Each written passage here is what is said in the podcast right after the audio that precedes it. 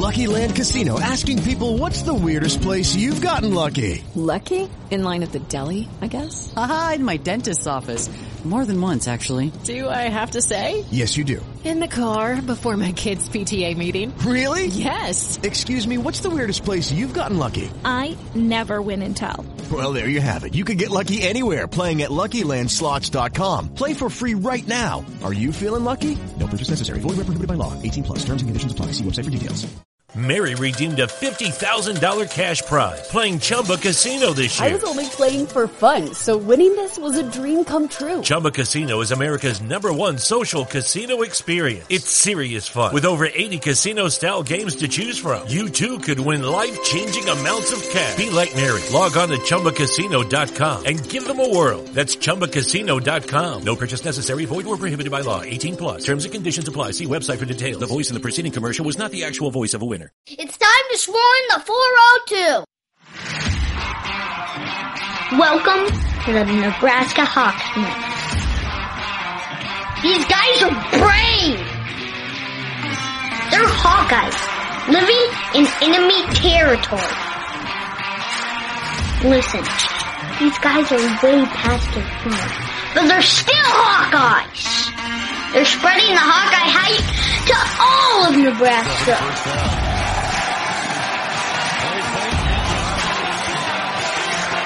The frost advisory is canceled. Corn Husker, more like corn suckers. Are you ready for this podcast? Let's go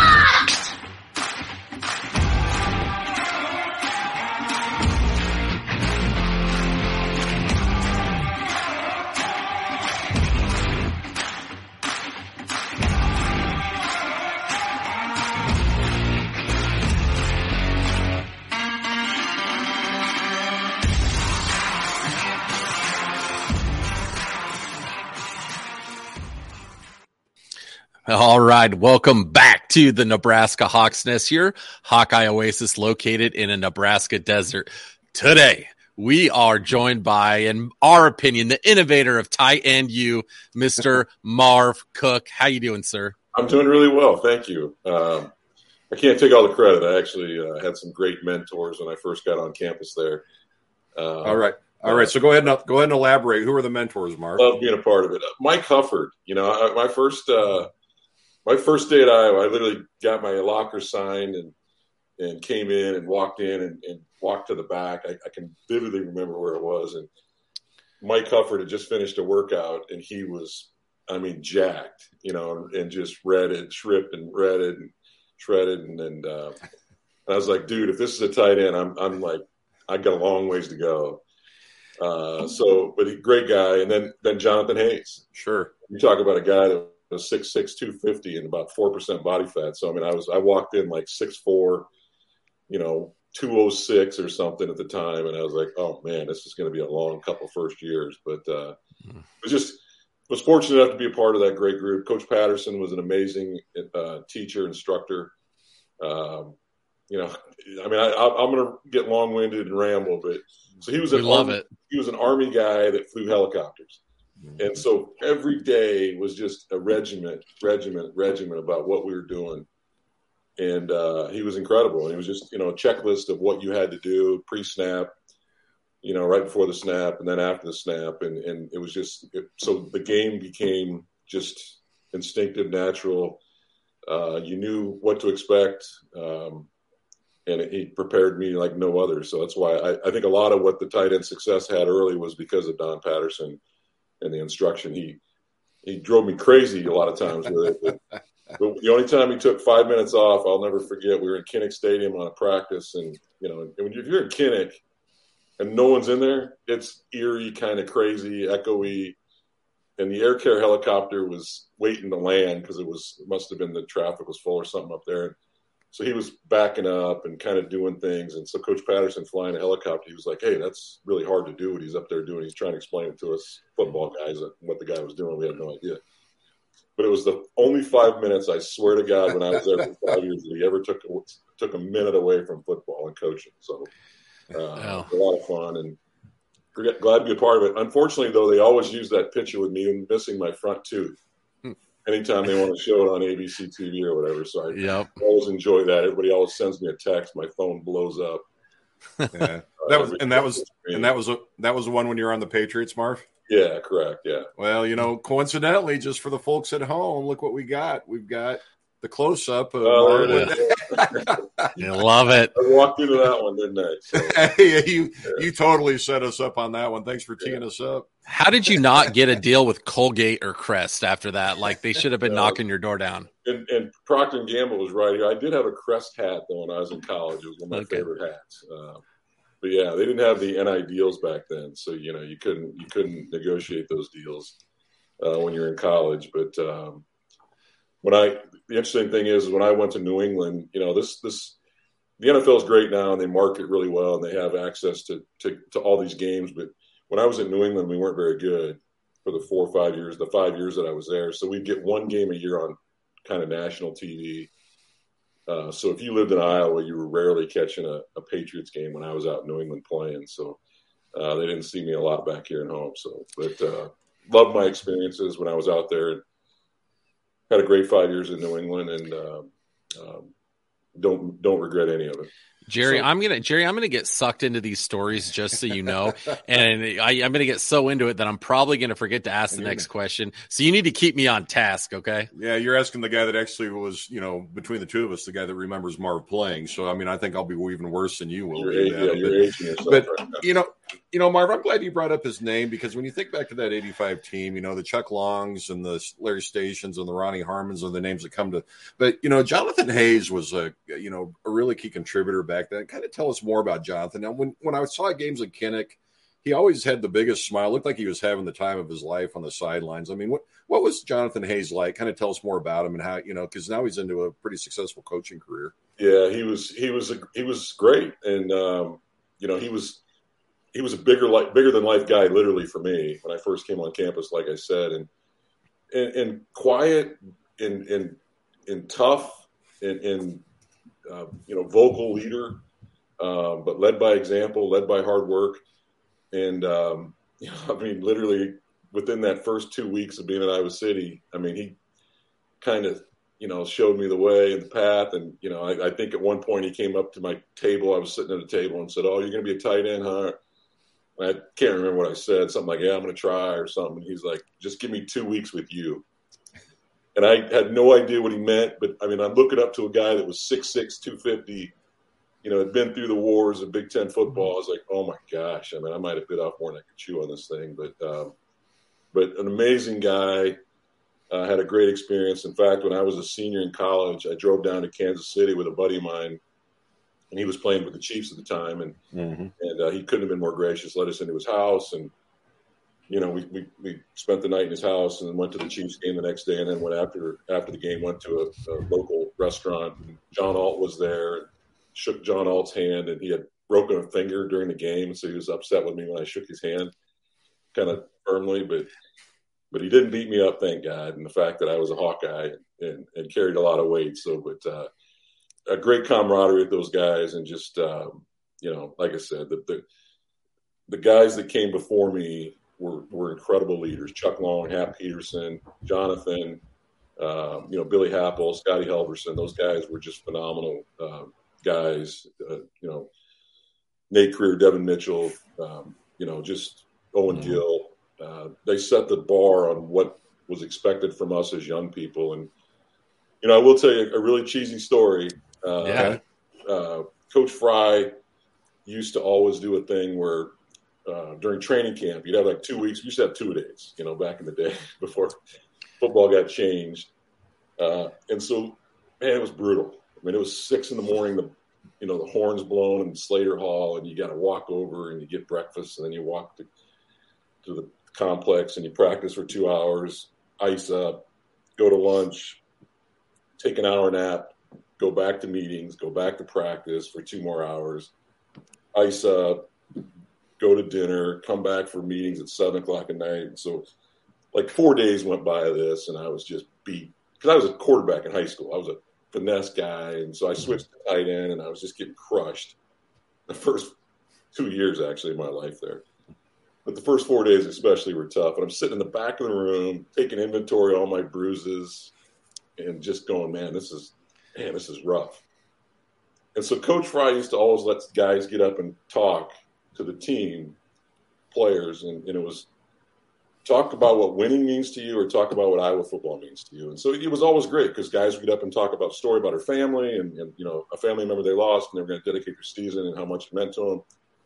Some guys were multi-generational guys, talked about their, you know, their brothers, siblings playing or whatever. And, and Hap Peterson got a big nose tackle out of Bettendorf. And mm-hmm.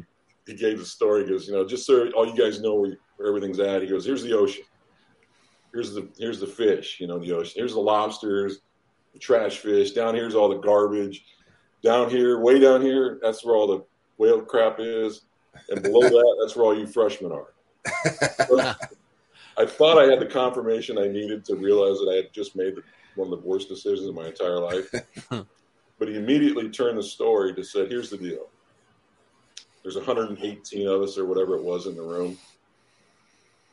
We are all Iowa Hawkeyes now and we all have a role on this team. Some are going to play a lot, some aren't going to play at all, some are going to play a little bit, but we can all help this team be successful in whatever role we take on. And so we all needed to accept that challenge and really, really understand that that was the ultimate goal of those teams. And and it was, my gosh, my something switched in me. You know that I do belong here. I, I am part of this. It's something that's bigger than me. And and uh, I learned a valuable lesson in those first two weeks of getting crushed every day that, you know, if you just stay on task, you just stay on course, you know, eventually things will work out. And, and, and fortunately for me, they were able to do that. Um, Marv, you mentioned legendary coach uh, Hayden Fry, and he was quoted um, over the years as saying you were one of his favorite players and favorite human beings of all time. It really just seemed like you two had a special relationship. Can you pull us into that relationship that you had with Coach? Uh, uh,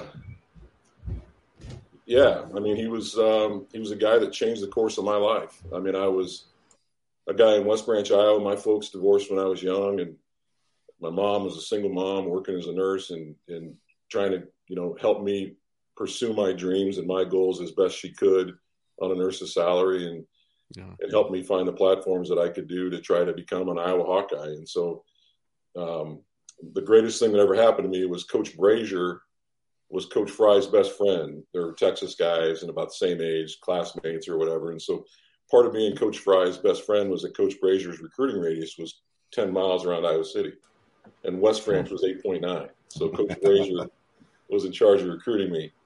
Um, and and he during the process at one point he just stood up and told the coaching staff that he would give him a, one of his scholarships if he needed because he wanted me to be a part of the program. And then Coach Fry at one point came over to Mercy Hospital in Iowa City where my mom worked, and and my mom wasn't. My mom was smart. She wasn't gonna miss a miss a beat with him mm-hmm. there, and so she was introducing to every every kid. She was on the pediatrics unit, so she was introducing to all the kids, all the nurses, and all the doctors.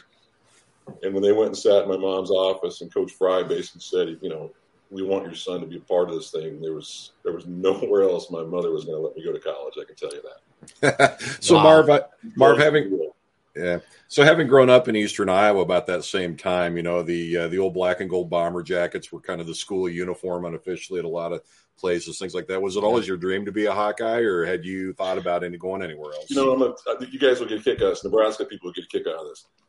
So when I was a probably eighth grader.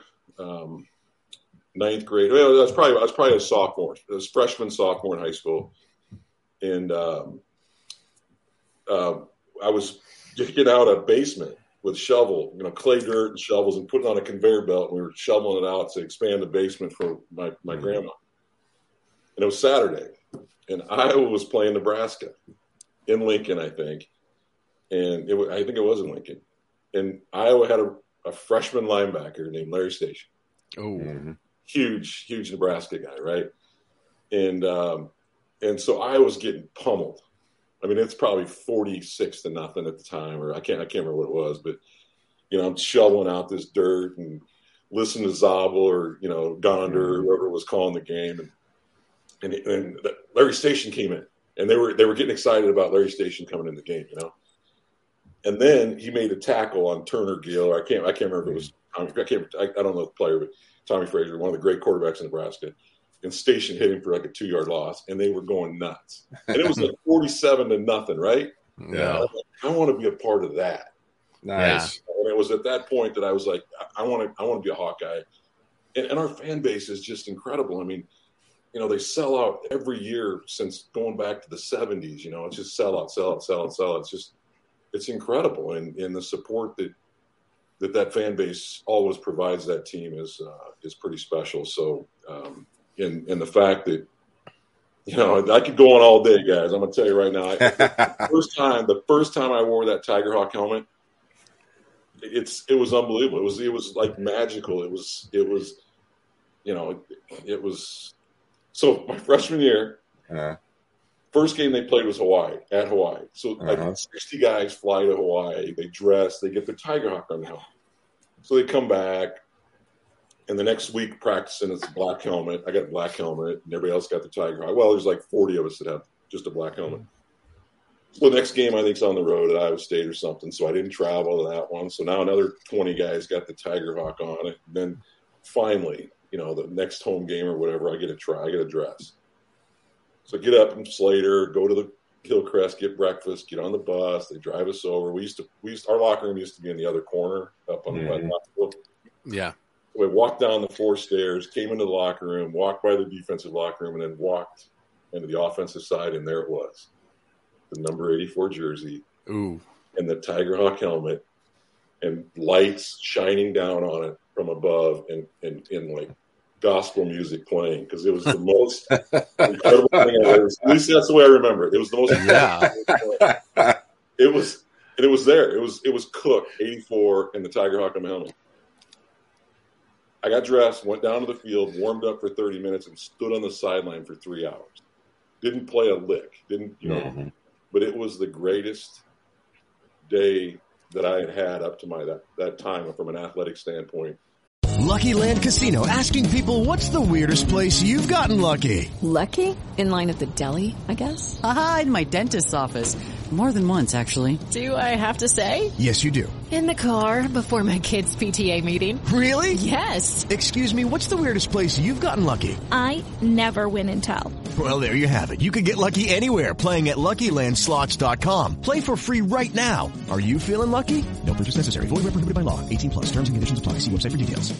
Come one, shop all at the JCPenney Friends and Family Sale. Through Wednesday, use your 30% off coupon inside the JCP app and shine on with up to 60% off diamond solitaires and studs. Plus, get carried away with up to 70% off luggage from Samsonite, American Tourister, Skyway, and more. Anyone shops, everyone saves. We got your holiday. JCPenney. Offers valid on select items through 12-7. Offers reflect after coupon savings. Exclusions apply. See store or jcp.com for details. Because that's what I wanted to do from the time, like I said, I was a freshman sophomore. Did- So Yeah. How did uh, how did mom react to you being in the uniform the first time? it was, she it was great. You know, she went to every game. You know, she was the one that was always in the car with the Marv Cook 84, you know, and the license plate cover. It was personalized, you know. That's great. Uh, and she would tell the greatest stories, like, you know, when they pull into Wisconsin or Michigan or something. And, and, and that was a great thing about the Big Ten back then. They were always, they'd rib you. Mhm. They were always like, hey, park here. You know, we'll save a spot for you. Come back. We'll have a beer for you or whatever, you know, after the game. So it was, uh, uh, th- those are just incredible times uh, playing in the Big Ten back in the 80s. I got goosebumps after that story. That is awesome. I mean, it's no lie. I mean, it was, Oh, it was, uh, I mean, I was emotional when they swarmed out. I mean, I was really almost crying in my helmet because it was something that, you know, God bless it. I mean, it's just, Oh. Coach Fry had that swarm thing going, and just I knew I was a part of something, and and even though I didn't play it down, you know, my Oh. freshman year, it was that moment, and then we, and then at the end of my freshman year, we played in the Freedom Bowl, the inaugural like 1984 Freedom Bowl against Texas, yeah. and we had getting ready to swarm out, and a guy who literally, and I Mike Hooks was his name, and he was tough, and he was a defensive end linebacker and he pummeled me all year. And literally, I thought he only knew my name as an adjective and then my name because he was always cussing at me about something like holding or something or you know whatever. And so it was brutal first year. But when we're ready to swarm out, he looked at me and he said, Hey, Marv, if you keep doing what you're doing, you're to be okay.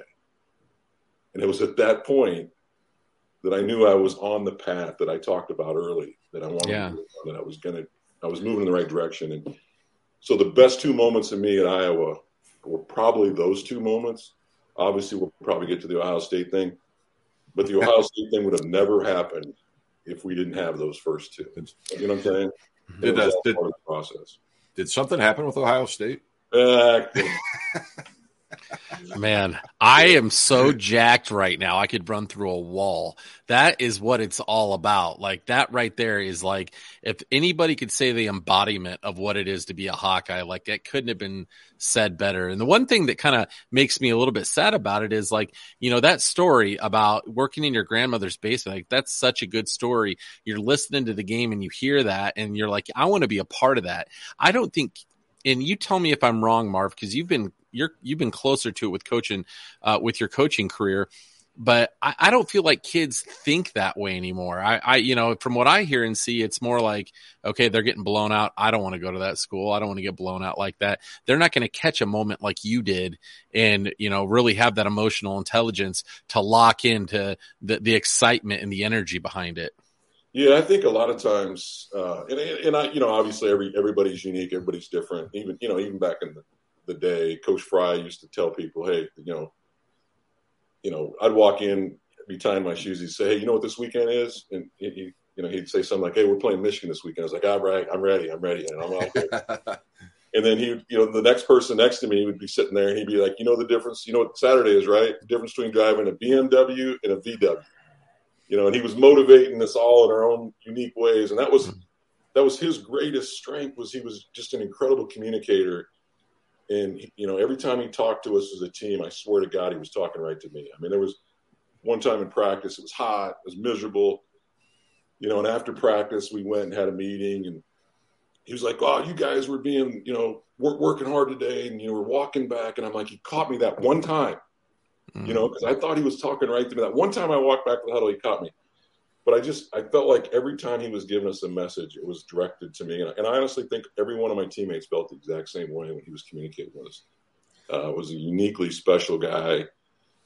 Um, and like I said, he, he, he gave me the opportunity to continue to pursue my dreams and goals athletic, athletically as well as academically. And, and you were talking about it you know, I'm, I'm, I'd love to be a historian, and I love the story of Jack Trice and now Kinnick, and, yeah. the history of the programs and stuff. So, you know, when I when I chose to go to a school, uh, the football was a part of it, but I was going to the school. You know, I wanted I wanted the full atmosphere of campus, studying, you know, walking over the river, you know, all that stuff that came with being a, a student athlete and not just the football aspects of it. And I, and I think, unfortunately, now kids, you know, they, when they when they do their signing day, they're I'm going to take my talents to some school for the next three years because they're all thinking they're going to go to the NFL, right? Yeah. You know, and they they're eligible after three years. And instead of, hey, I'm going to go to, you know, this university so I can get a great degree in this thing. And oh, by the way, I'm going to spend the next four or five years with, you know, a hundred like-minded people you know, who hopefully sharing the same dreams and goals and aspirations that I have athletically, and uh, we can pursue them together. You know. So, so Marv, take us into that. I, I, I, got a question, like a part A and a part B. But your your freshman year then was the 1985 season, wasn't it? Yes. Yes. yes. As a freshman coming in, number one was how. Um, you know what that ride in 1985. I mean, everybody knows the legacy that team has, but I mean, as an incoming freshman like yourself, I mean, you talk about your first impressions wearing the Tiger Hawk, but I mean, that just that whole experience being your very first year in Iowa City. I mean, take us kind of behind the face mask on that one. And then, secondly, if you can confirm, we were doing some stats research, and one of the pages we came across said you had an extra point that season. Yeah. Was that in, was that incorrect? Or was that I am correct? the most prolific kicker in Iowa football history.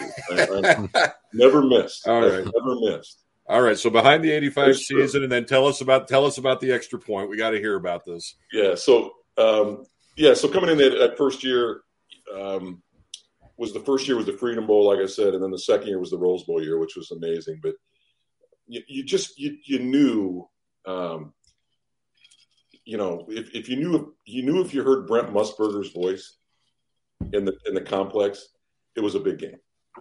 You know, and, and we had a bunch of those games, man. And, and, and the Michigan, you know, 12-10 game uh, when Houghtlin kicked the field goal late against Michigan to the victory, and, and you know, you you think Iowa storms the field now? Trust me, it was it was. I mean, I, you know, and I'm biased, obviously. You know, I've, I've stormed the field in the last couple of years at Iowa too, by the way. But um, but, but it was, you know, when you beat Michigan 12-10 back in the '80s, it was a big deal. And uh, first night game, I think in Kinnick, I think they said, but just amazing. And then we go to Columbus, Ohio, and we're ranked number one, I think, at the time. And, and then they just, it was a rainy day and it was brutal. And it's the loudest I've ever heard a stadium uh, that day. And, and they, they got after us pretty good. But, you know, you, you just knew it was a special group. I mean, that, that group, that leadership group that they had uh, was phenomenal. And, you know, you just, you know, I was just, like I said, as a young person doing special teams, I just wanted to do my part in any way I could. And, and be a part of the process. And and uh, it was so much fun to be a part of. It was really really special. All right, so the, Oh, extra, then- oh, so then- the extra point question. Yeah, so I'm, I'm, a- I think I was a redshirt freshman, and and uh, we we we scored we scored way too much. So Rob Houghtlin hurt his leg kicking too much. so Coach Fry, threw, Coach Fry threw me in, man. I, I hammered it through, and I swear to God, it barely made it over the, the bar. I, I hit it so low. I was a straight on kicker. I hit it so low that thing was spinning hard, and it barely made it over there. But it, it was good. Extra point. How much how much practice had you had before that, Mark? No, he, he had actually worked me a little bit. And, you know, you guys, I, I kicked off.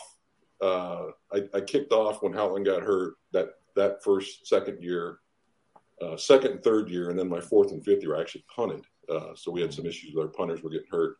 So I actually punted in my fourth and fifth year um, a little bit. So, you know, I was a kid in West Branch, man. I just was I was going to do whatever whatever I could, you know, to play and and uh, so it was it was it was just so much fun to be a part of it. People think that Although- kicking. although I- I swear oh, to God. Go. I love Coach Fry, but if I didn't kick it out of the end zone, he'd come and yell at me. And so I'd get so frustrated, like in the late in the third quarter. I'm, you know, I just played 50 snaps at tight end, getting crushed by, you know, getting, you know, whatever. And I, I, I wouldn't get it kicked out of the end zone, and he would come find me. You know, I'd come, I'd try to jump, run off like at a 10 yard line and then walk behind, you know, and he'd come find me. He goes, Barb, you got to kick it out of the end zone. You know, and I'm like, what do you want me to do? You know, I'm just trying to help out here best I can. But, um, but I, I love him for it, you know, because, you know, to his, he, he expected me to win and he expected me to be great. And, and uh, I always wanted to not ever let him down. And um, I love him for it. So, All right, Jerry, you got to set the stage for this epic Ohio State play. I mean, you were watching that one, I'm sure, live as a kid. So I was, I was just a twi- twinkle in my mom's eye at that time. hey, everybody knows you're you, you know you're at the shoe. You, you're down to Ohio State, one play left, and uh, let's just let's that's all the setup it needs. So, or did I did I get too quick to the punch there, Adam? Are you Nope. Hartlieb with the ball and one setback and three flankers. Here's Hartlieb going out. He looks. He throws. It is complete. And it's an Iowa touchdown. It's an Iowa touchdown. It's an Iowa touchdown. Marv Cook. I can't believe it. Marv Cook got in the open at the five. Hartlieb passes to him. Ed Podolak is hugging and kissing me. Oh my God. Marv Cook catches the ball at the five in the darkness. It was almost impossible to see what happened down there. Marv Cook got the ball, fell into the end zone. 23-yard pass, six seconds to play. The score is Iowa 29 and Ohio State 27. Let's talk about the amazing play, like the the call from the radio on that. I mean, those guys were jacked. That was amazing. you know, honestly, the, the the best thing about that whole thing was is it wasn't live on TV. It was a two hour delayed broadcast. So, you know, ninety nine percent of all Hawk fans were listening on the radio, and that's you know that's that's how they heard it. That's how that's how they knew what happened. And um, you know, it, it, was an incredible game back and forth. Kevin Harmon was phenomenal for us. Chuck Hartlieb was phenomenal late. You know, had stitches. He got hit on a fourth down conversion um, that we converted in that last drive and, and busted him up under the chin and stayed in the game. And you know, and just and what I'll tell you is, you know, we practiced it. I mean, it was stuff we practiced over and over again. We prepared. Uh, you know, crowd noise, you know, third down execution, fourth down execution, two minute offense. Uh, it was just, it was, it became just routine. It became habit. The one thing I will tell you, it literally, you could not hear uh, in the huddle. I mean, Chuck Hartlieb was yelling, you know, Lions 75, you know, white, you know, W go white trail, you know, in the, in the count. And you literally had to lean in and, and literally almost try to read lips and understand what was going on. And then he broke the huddle and you know we go out and we execute it and and you know the way I tell the story is that Chuck unfortunately underthrew me because of my speed, and I had to reach back down to the hand and catch it. But it was actually we, we you know we practiced it over and over and over again. We used to run a lot of seam routes, and Chuck, if, if the guy was even with me or in front of me, Chuck was going to back shoulder it, mm-hmm. and that's kind of what he did right here. Is he just threw it back shoulder, and the guy was it was two man. The guy was running with me, the guy just ran by. I was able to adjust on the ball and and then just try to split the defenders and and and and to have I'm going to tell you guys, and you guys have been all over, seen stadiums all over the place, but but to have 77,000 people go from a deafening roar mm-hmm. to an eerie silence, but having 1,500 Iowa fans clear up in the corner of the, of the, stadium going crazy, yeah. mm-hmm. uh, it was truly one of the amazing um, moments. You know, obviously in my career, and to get Coach Fry and the staff their first victory in Columbus, Ohio, was a great treat for me and, and our, our teammates my teammates. So, um, you know, just just blessed to be able to be a part of it. Jerry, one of the one of the guys beat on that play. I believe uh, the research team told us Bo Pelini was in on that. Yeah, he's one of the guys tackling, trying to tackle me there at the end. Yeah, but, that's what I thought at the goal line. Yeah, yeah. So you know, a little bit extra than when he becomes a coach at Nebraska. You know, just a little bit something to make you feel a little better about it. And yeah. you know, when I when I hear that, Mark, you talk about uh, WHO and listen to it on the radio, but you know, I remember. Uh, like in the week after that they were talking, and when Zabel's voice cracks, they said decibel wise it went like a tone or two higher than a opera singer's. Yeah. and uh, you know that was one of the great things was zabel always brought that character. I mean what were your interactions with jim zabel like? We've never really asked anybody too much about yeah. their, their past with him. Just great. I mean just you know you, you knew he he loved he, he had the best job in the world for jim zabel you know? It was just he's something that was his passion his love and and he always shared that with us whenever he talked to us, when every interview us, and you could you could hear it in his voice when he called an Iowa Hawkeye foot, you know, whatever game he was calling was was always a great uh, experience. And so, you know, similar to similar to the Dolph, you know, I mean, it's just uh, Gary mm-hmm. Dolph very similar in that regard. It's just, and you know, those memories. I mean, I, you know, people. I've had so many great stories of, you know, some guy was working in his garage and he hit his head on his of his car, you know, and fell uh-huh. or some track. Some guy was driving his tractor and swerved all over his field, you know, and disced up everything he wasn't supposed to do. But I mean, it was, um, you know, I, I, was fortunate. I was fortunate enough to, to, like I said, have great teammates um, that were able to execute. Because that, you know, that play doesn't happen without David Hudson doing what he's supposed to do. Devin Harvards, Travis Watkins, you know, all the guys that were were fighting the fight. Um, you know, we're all a big part of that uh, that victory, yeah. and um, you know, just right. yeah. So it was Saturday night in, in, in Iowa City that night was a lot of fun. So all right, so okay, so we're gonna put you on the spot here. Marv Cook's opinion, you know, nothing scientific, just your own personal opinion.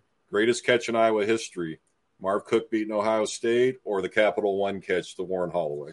Yeah, you know that's um, God, that's a great question. Uh, obviously, obviously, the uh, Tate throw to Holloway was amazing. You know, the the, the setup, uh, January one, you know, bowl game obviously had a lot to do with it. Uh, so you know, it's I learned a long time ago, especially when you get older, that you know all those. Lucky Land Casino asking people, "What's the weirdest place you've gotten lucky?" Lucky in line at the deli, I guess. Aha, in my dentist's office.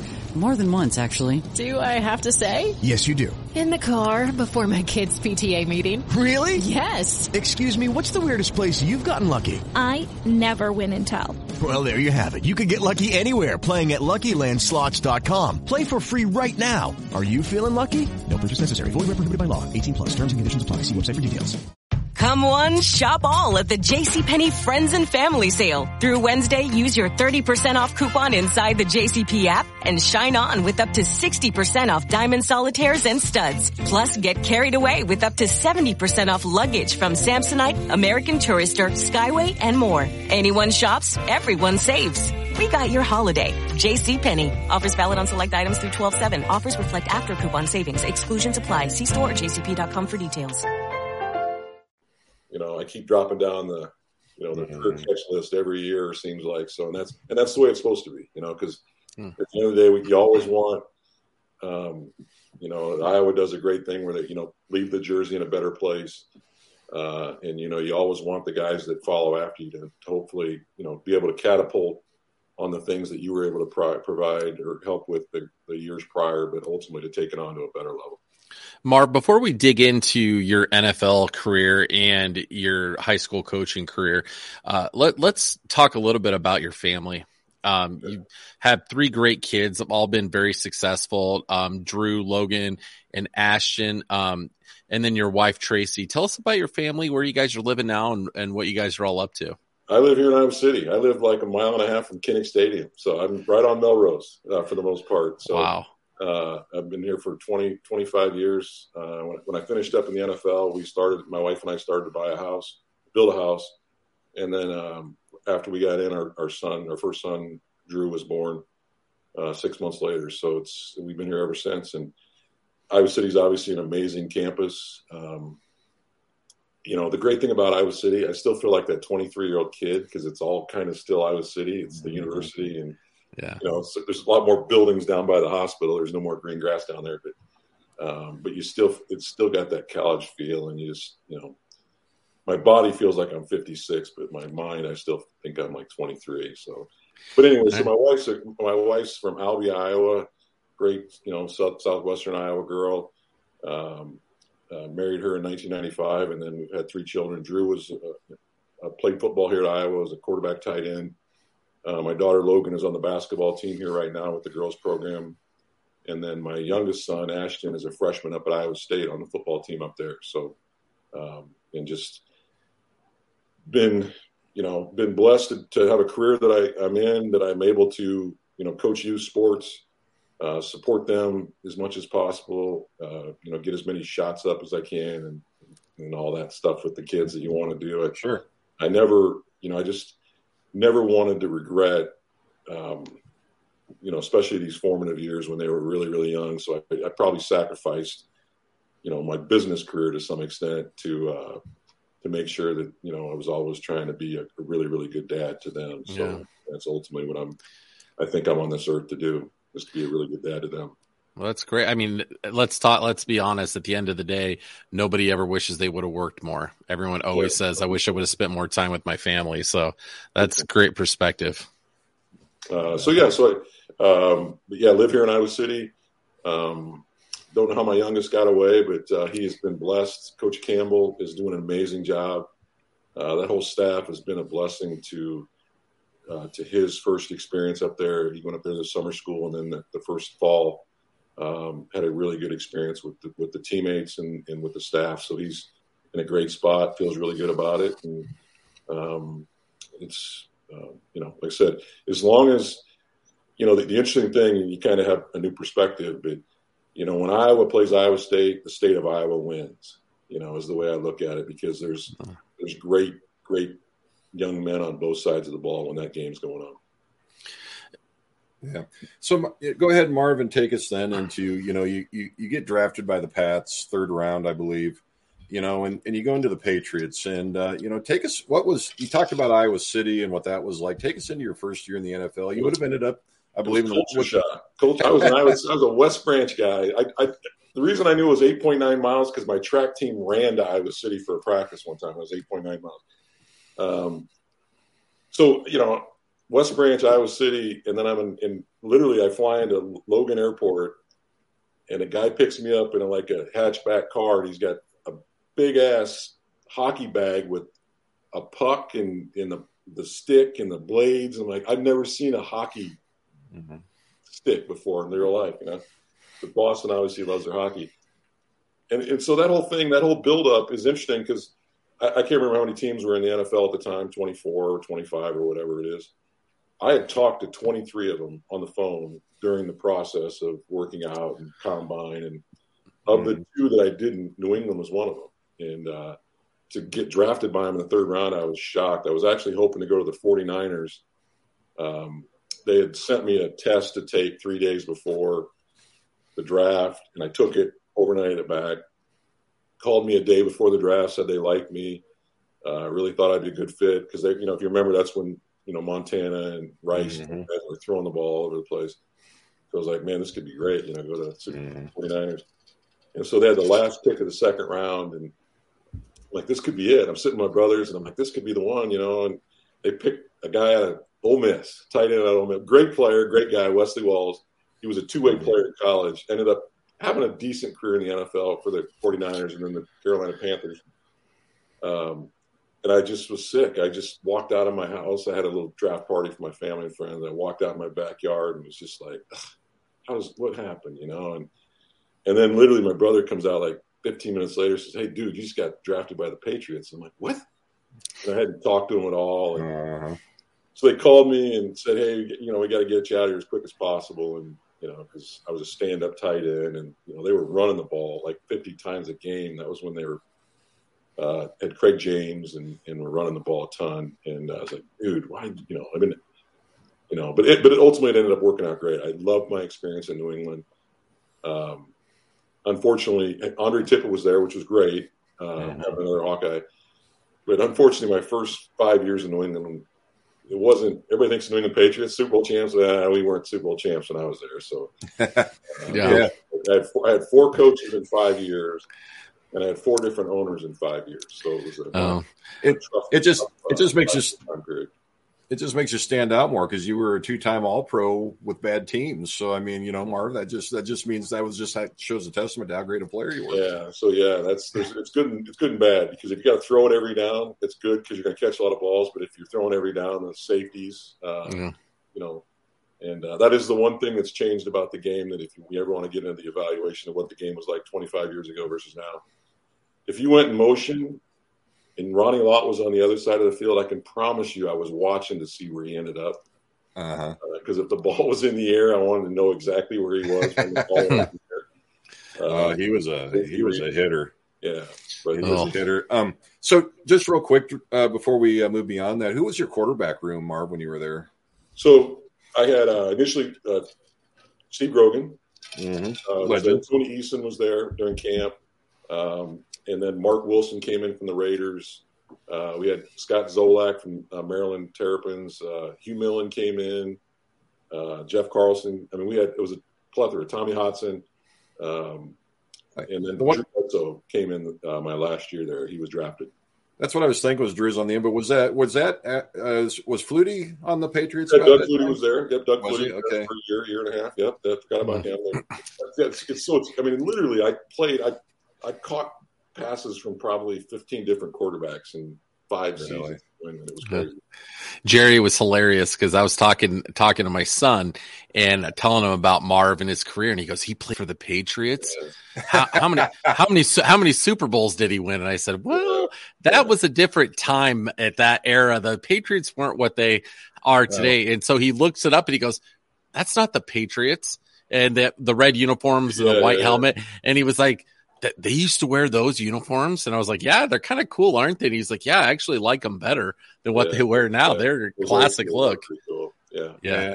And then So, uh, uh, you- and they were just a couple years off that 85 appearance against the Bears. Um, and then uh, you ended up on the Bears for a season after the Patriots, didn't Correct. you? Yeah. So probably my biggest mistake uh, in the, in the NFL was Bill Parcells came in, and I, and I Mhm. loved him. Was, I mean, he was a phenomenal coach. knew he knew his pedigree and everything.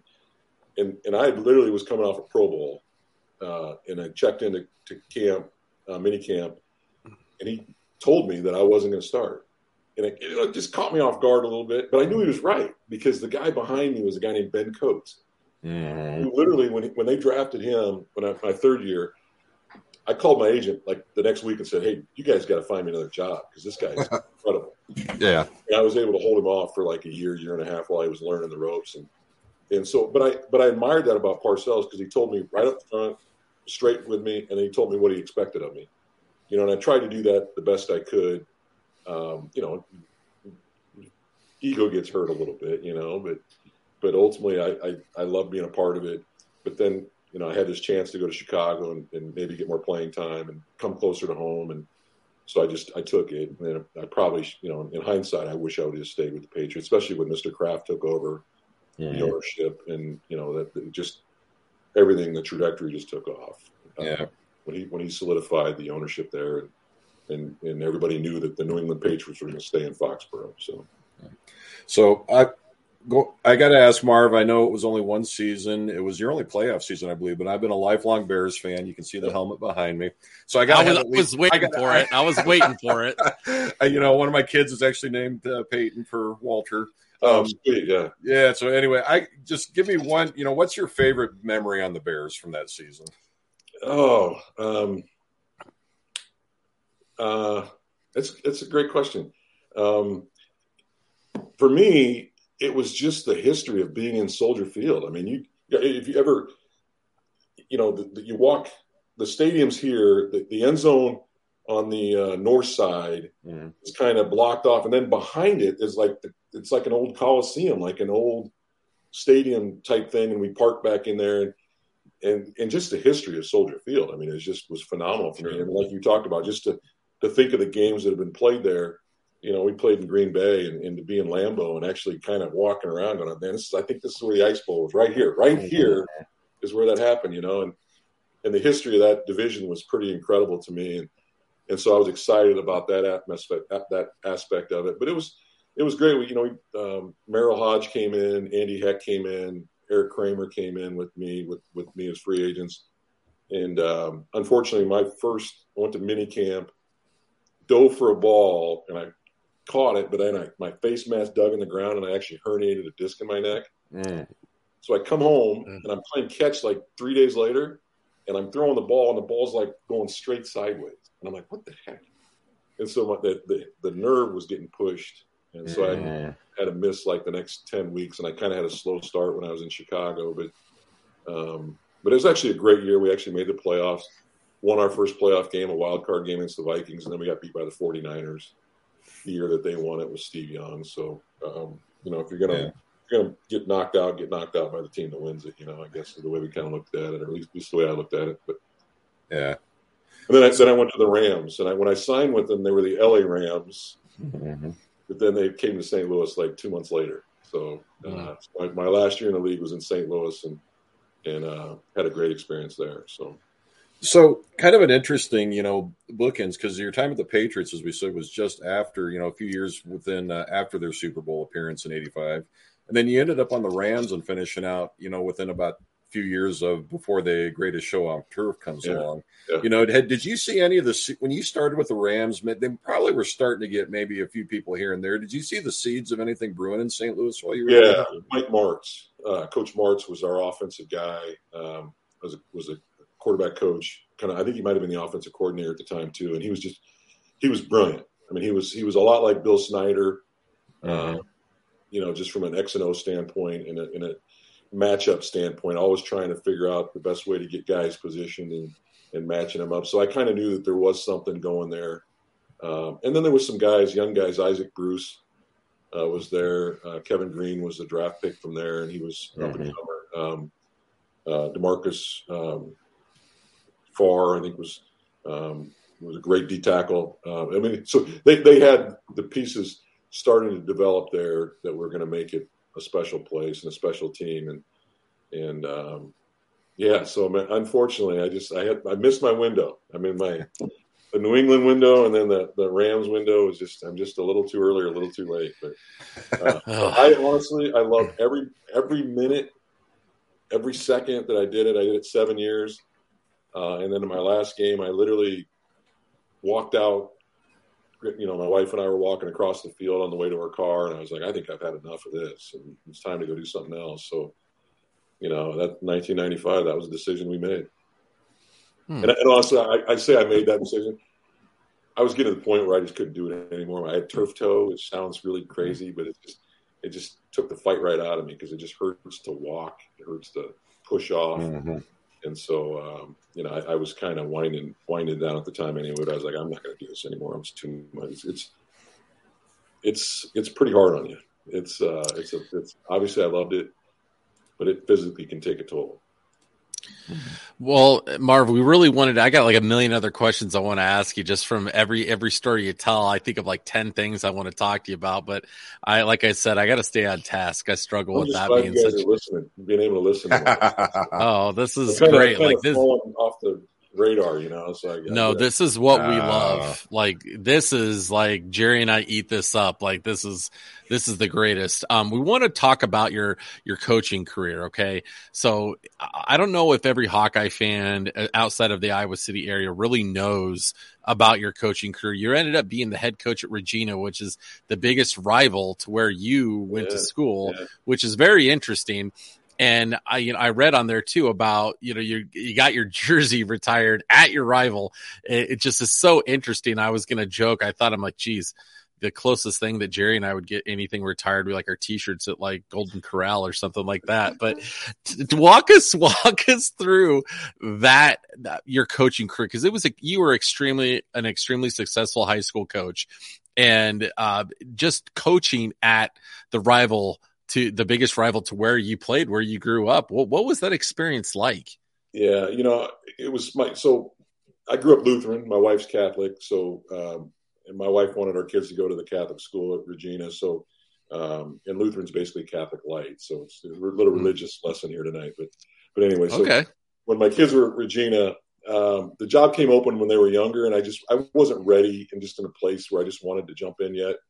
Uh, but then it came open again, and I was like, you know, I, this is what I want to do. This is a, this is a, you know, coaching is a calling. It's it, it's, you know, I, I I always wanted to be able to use the platforms that coaching provided to ultimately help kids, you know, become better versions of themselves and everything else that they're doing besides football.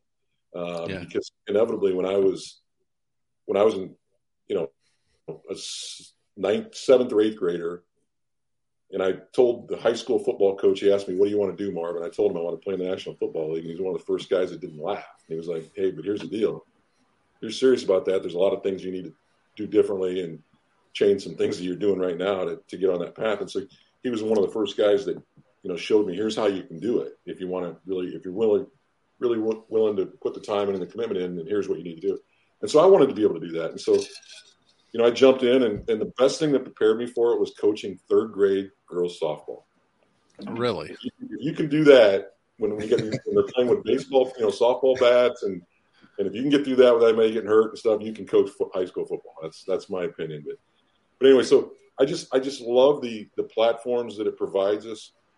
You know, I, I played for the best. I played for you know my high school coaches, Tom Nosbush, Butch Peterson, uh, my college coaches. You know, across the board you know, I mean, you guys know the story. You, you especially Jerry when this when I was there, dude, man, it was just Hall of Famer after Hall of Famer. It was nuts. McCarney, Alvarez, you know, Patterson, oh, yeah.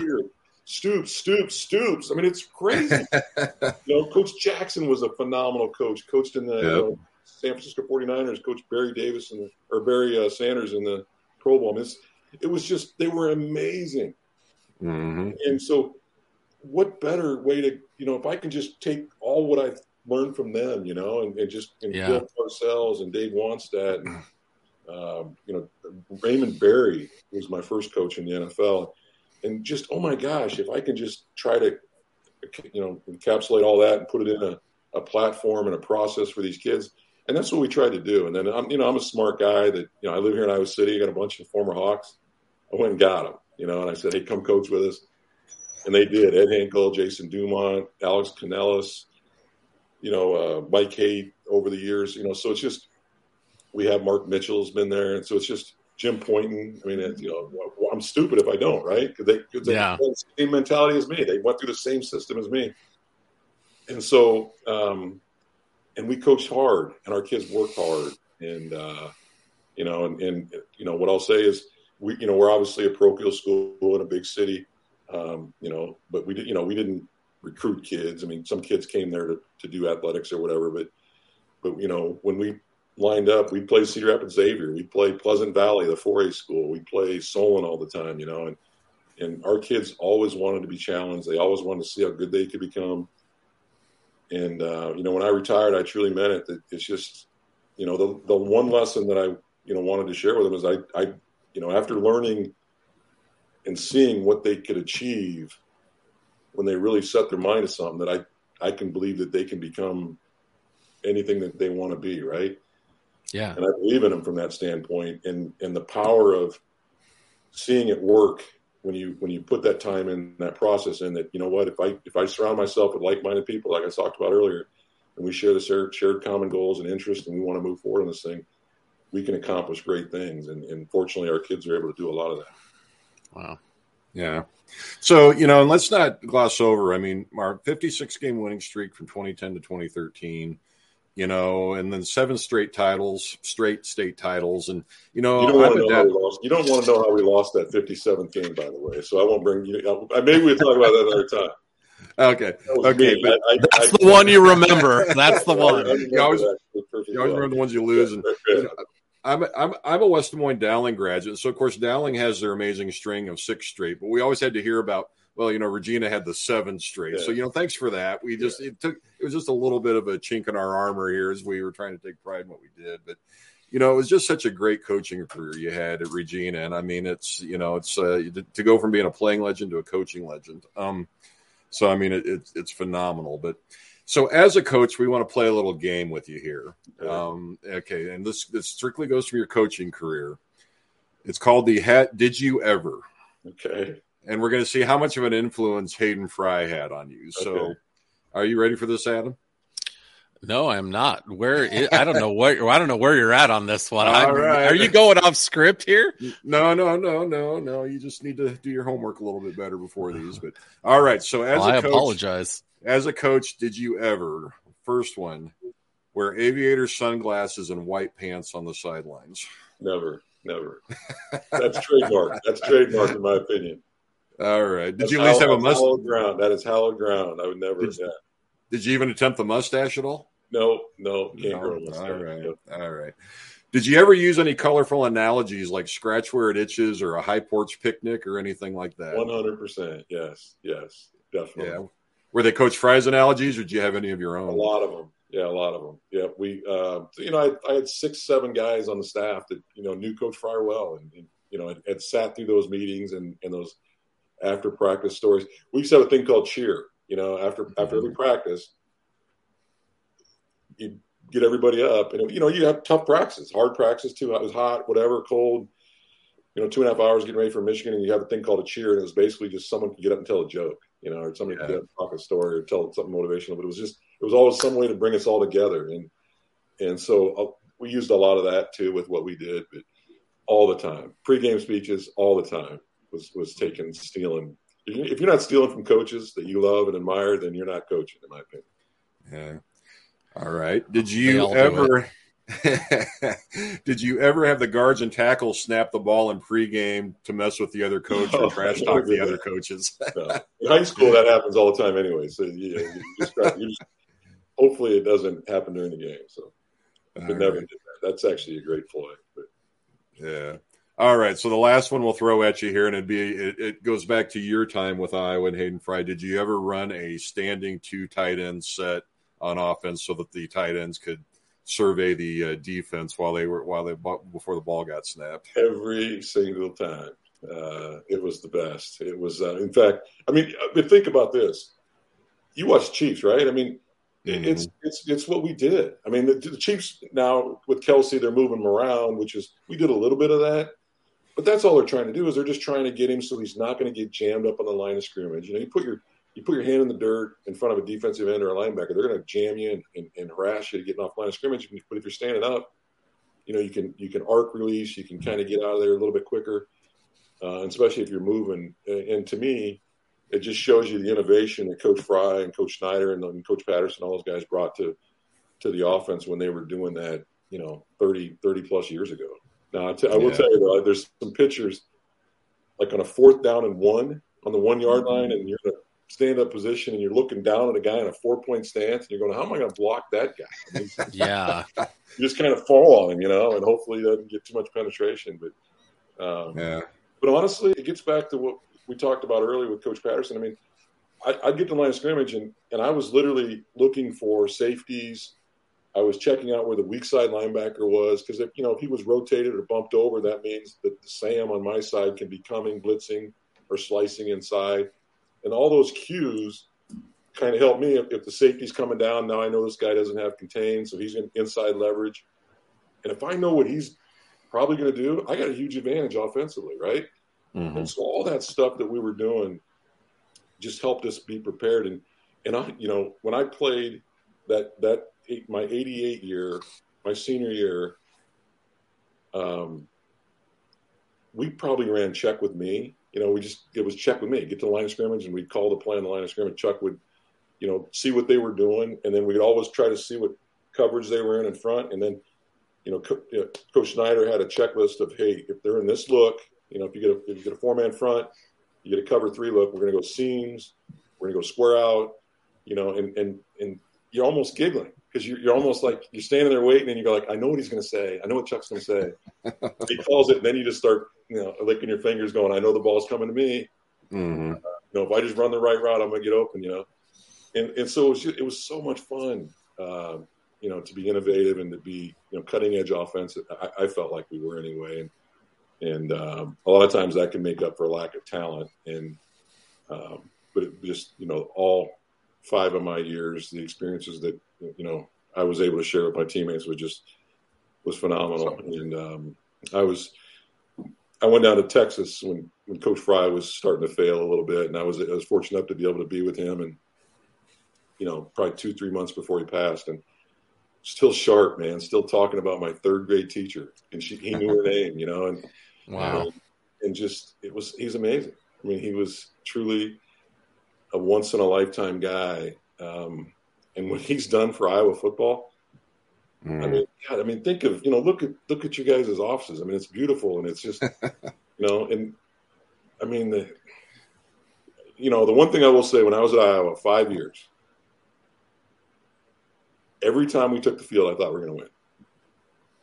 I, it didn't matter who we were playing. I, I felt like we knew we were prepared. We knew we'd worked hard. We knew we'd done everything we possibly could, and and we were instilled with the confidence that you know what we we, we should win this game.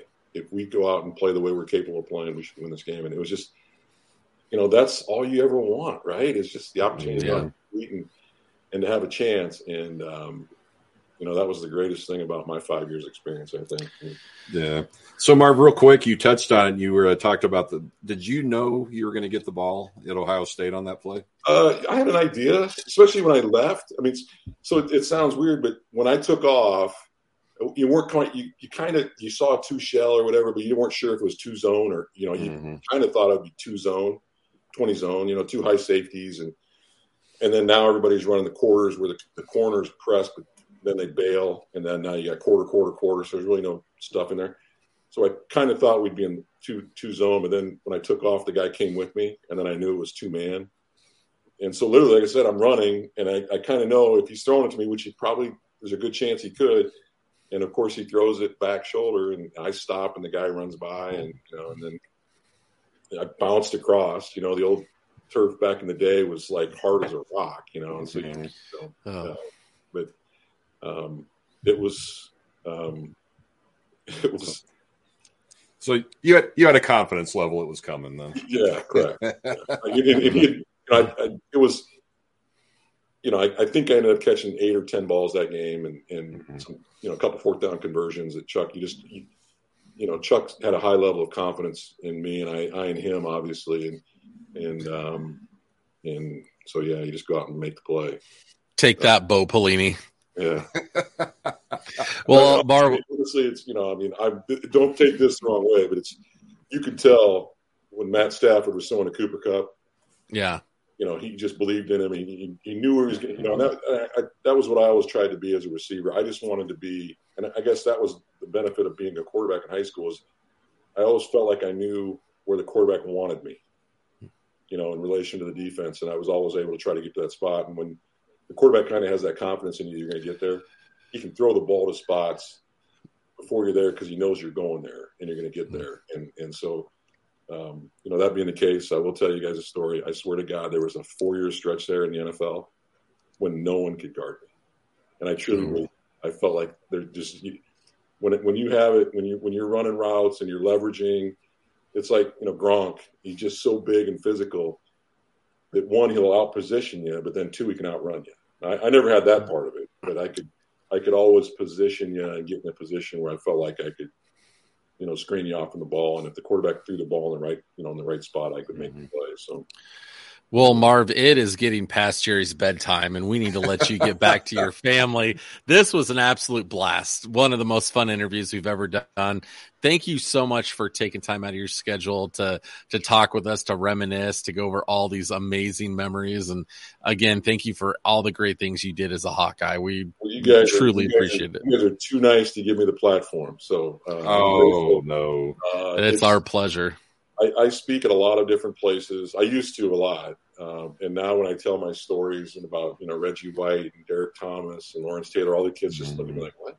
What are you talking yeah. about?" you know, so that, that, stuff, the glory days are gone for me. So I, I rarely, I rarely do this. Uh, I literally got inspired when I watched Drew Tate because I just truly, truly enjoyed that hour that you guys spent with him, and I learned a lot. I, I thought I knew him a little bit, but I got to know him a lot better, and I really admired a lot of what he talked about and how he presented himself. So we uh, appreciate that. I really want to be a part of this. So I'm grateful you guys reached out to me. Well, and we'd appreciate tell your friends because we can use all the help we can. You know, put putting off these Huskers over here, making sure they understand who the uh, who the kings of the block are, so, who the alpha is in this, who place. the alpha is. So, any, any help you want to throw our way, let us know. Coach Frost a little bit, and uh, uh, Coach Verducci, who was at Iowa when I was here, mm-hmm. was down in Nebraska.